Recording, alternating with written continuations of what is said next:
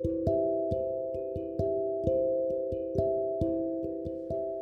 んばんは、漁師パ調整士の中村ひとみです。えー、私ドームハウスに住みたいんですよね。えー、まあ天井がですね五角形や六角形や六角形が多いのかな。えー、まあまあ円形ドーム型ですね。いやすごいその中の、えー、にいる時のね波動っていうのはすごく四角形の、えー、部屋とは全然違うんですよね。いつかの回でも話したかと思います。最近ドームハウスのなんかあの映像とか YouTube とかばっかり見てたら なんか六角形六角形を目にすることが多くてなぜか夢の中にミツバチの大群が出てきたっていう。これはどういうことなんだろうって思いながら面白いなというふうに思ってました。えー、なんか最近まめに話してますよね私ね、えー、今日ももう遅い時間なんですけど、えー、お話ししようかと思います。えー、遅い時間もう寝ちゃったかな皆さん。えー、今日のお題はですね解放はいつ終わる？について。ということで、えー、自分の内側を内観してね、えー、いろんなものを手放すとかいうことっていうのはあ、まあ、解放。それを解放というふうに言ったとしたら、まあ、それはいつ終わるのかと。えー、こんなにしたのにまだあるのみたいな まあそういう声っていうのは、まあ、たまに聞くんですけれども、え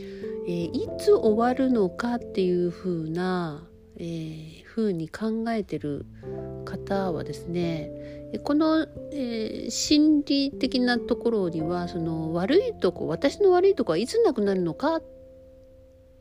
というふうな視点でいるってことなんですね。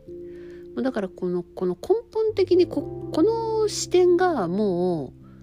え非常に、まあ、過去の、えー、なんか悪いところを排除するような分離の考えだっていうことなんです。まあ、だからいつ終わるのかっていうことはずっと自分のダメなところを探すことになっちゃうんですね。まあなんで、えー、本当にね、まあ、霊的進化を、えー、していくということなので、まあ、行けるところまで行きましょうっていう、え、そんな感じでいいのではないかなというふうに、え、個人的には思います。まあ、だけどね、あのいつ終わるのかっていうふうにね終わらせようとする人もまあ、それはそれでありかなというふうに、えー、思います。えー、先日ですね先日昨日あのお母さんのね介護が、えー、コントコントだよみたいな えー、そういうね女性がいたということをお話ししましたけれども、まあ、彼女もあのまあ、解放が終わった上がりゴールとかいうことではないってことなんです。あその中で、えー、まあ、自分を大きく許すっていうことが非常にあ分かったで、えー、大きく許したってことで、まあ、心が非常に愛で満たされた状態になってジャッジをしなくなったってことなんですね。だからそのまま受け入れられるようになった。ということで、えー、まあ、幸せ感が増したりとかね。あ幸せってその幸せになるわけではなくて今幸せに気が付くっていうことができるようになった、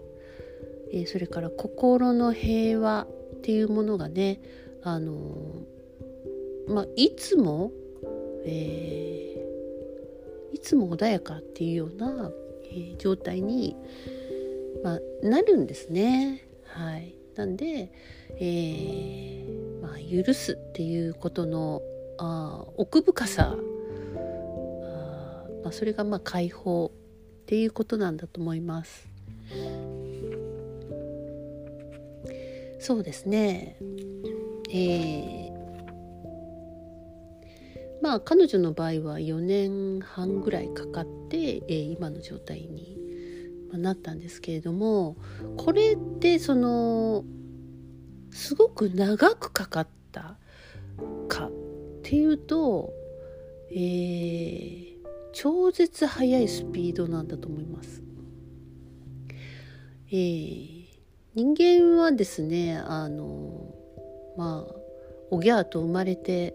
えーまあ、育てられて、えその 10, 10代1718歳ぐらいまでに教えられたことそれからそこまでにまあこういうもんなんだっていうふうに、えー、自分が決めたこと。例えばあ私は愛されてないんだとか何をやってもダメなんだとかなんかいろんな私ってこうなんだみたいなものっていうのが、えーまあ、根付いてきますよねそうするとそのそれをですねずっと一生やるんです死ぬまで 基本的には。えー、なんであのー、やっぱ癖長年の癖とかねその固定概念、えー、ネガティブな決めつけ、えー、そういうものが、えー、ずっと自動的に動くあの作動しているような状態になるので本当に本人があのいやこんなところから私は進化したいっていうふうに強い意志がいるんですね。なんで、まあ、なんだかんだ、えー、いろんなことをやりながらも、あのー、えー、これがこれがこうだから、あの前に進めないとかあの人がああだからとか、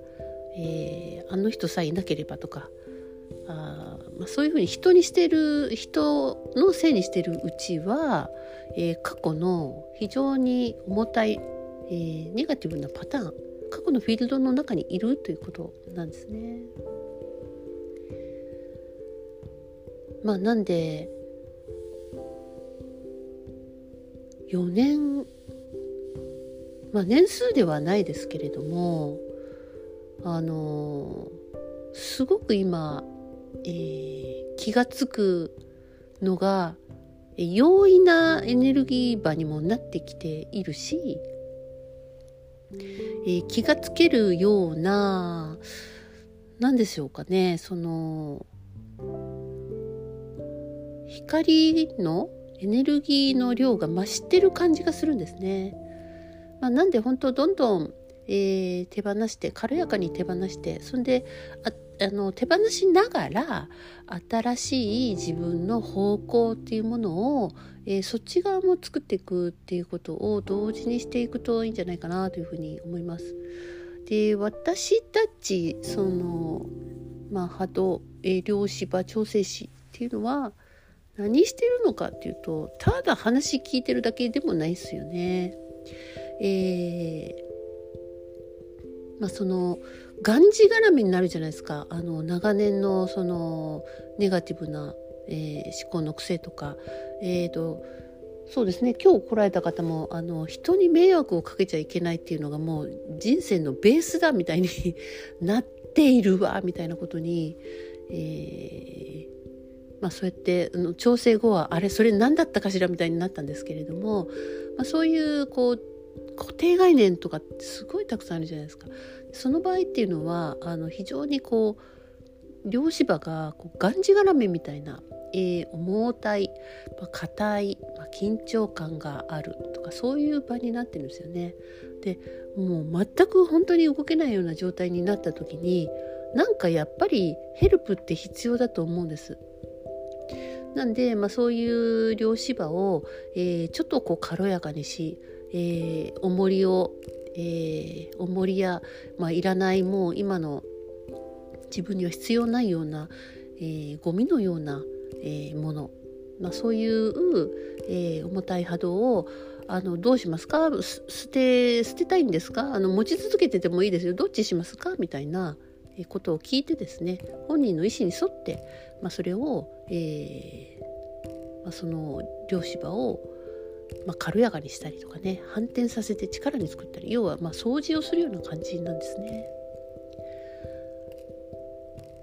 なんで、えー、やっぱがんじがらめでも非常に自分が、えー、重たくなった時っていうのはあの家の中でもそうですよねもうゴミだらけになっちゃったみたいになったらちょっと業者呼ぼうかみたいな感じになると思うんですけども、まあ、そんな感じで、えー、そこの家主がねあのいやこのまだ被害者の意識は私はちょっと持っときたいわっていうんだったら、えー、それは漁師橋はその意思に沿うっていうことなんです。はい、捨てた方がいいんじゃないですか捨て捨てましょうよみたいなことは、えー、基本ないんですね。はい。えー、あとはねこうお話ししながら、まあ、自分の皆さんどうですか？自分の無意識って気がついた瞬間ってありますか？なかなか自分の無意識に気が付くっていうのは至難の技なんですよね。だって無意識だから。あのそこに意識がいってない。でも本当に自動的にスムーズに流れるように自動的にやってるわけなんですね。えー、なんでその、まあ、話の中からその無意識に気がついて、えー、こういう無意識があるねみたいな、えーまあ、それをジャッジするわけではなくて無意識に気がついてで本人が、えー、その無意識を認めた時に、まあ、その波動をどうするかっていうことを、えー、お話ししてその意思に沿った方向に、え、近づけるっていうような感じなんですね。え、話が大丈夫ですかね？あのなんとなく分かりますでしょうか？そうすると本人があのちょっと力を取り戻すじゃないですか動けるようになる。ね、そうするとまたなんか自分の課題に取り組めたりとかえ気分を一新して、えー、まあ軽やかな周波数から前に進めたりするそういうことをサポートしているような、えー、ものなんだと思います。まあね少し楽になって進んでほしいっていう思いがあるんですよ。はい、でえっ、ー、とまあ私もなかなかしんどい中なんだかこうもがき苦しんで何か前に進めるようなものっていうものを、えー、探してたんですよね。まあ、そういう時にやっぱりこれただこう根性で頑張っても無理なんだなっていうのはどっか分かってたんですけれどもその両芝を、えー、軽やかにするあ特にその肉体の周りの、えー、オーラの領域なんかが重たくなると肉体までなんか体重が増えたみたいなそんな重さになってくるんですよね。なんで、えーと、気気気持ちが軽いとか、えー、なんていうか頭の上が軽いみたいなねそういうのっていうのは非常に、えー、大切なことなんですよね。で、えー、まあ調整師があなたを幸せにしてるわけではなくて、えー、調整師はそうやってちょっとお掃除代行をね、あの、一緒に現場にいながらやるみたいな感じなのであとは、えー、ちょっと自分の、あのできる範囲でいいので新しい、波動が軽やかになったところで新しい行動や新しい言動を、え起こしてみたりとかね、まあ、そういうことをやって、え自分で新しい今度新しいいい癖をつけていく、えー、それはねあのあなたの領域なんですね。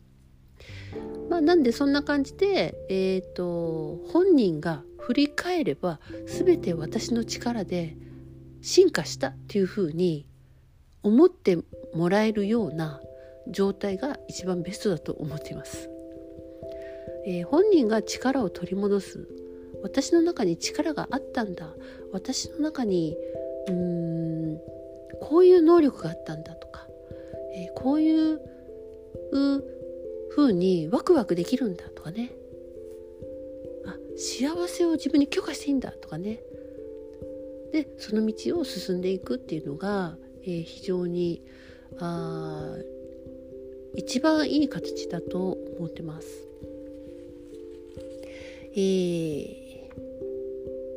まあそんな感じでねあの焦りは必要ないんですよだから。はい。今の場所から歩いていくぐらいで全然大丈夫なんですよね。焦焦るっていうのはだから誰かから遅れているとかみんなから遅れを取っているとか私だけできてないとかそういうことじゃないですか。でそのその時点でもうあの自分にダメ出しをしているんだっていうことに気が付く必要があると思います。まあある意味ねあの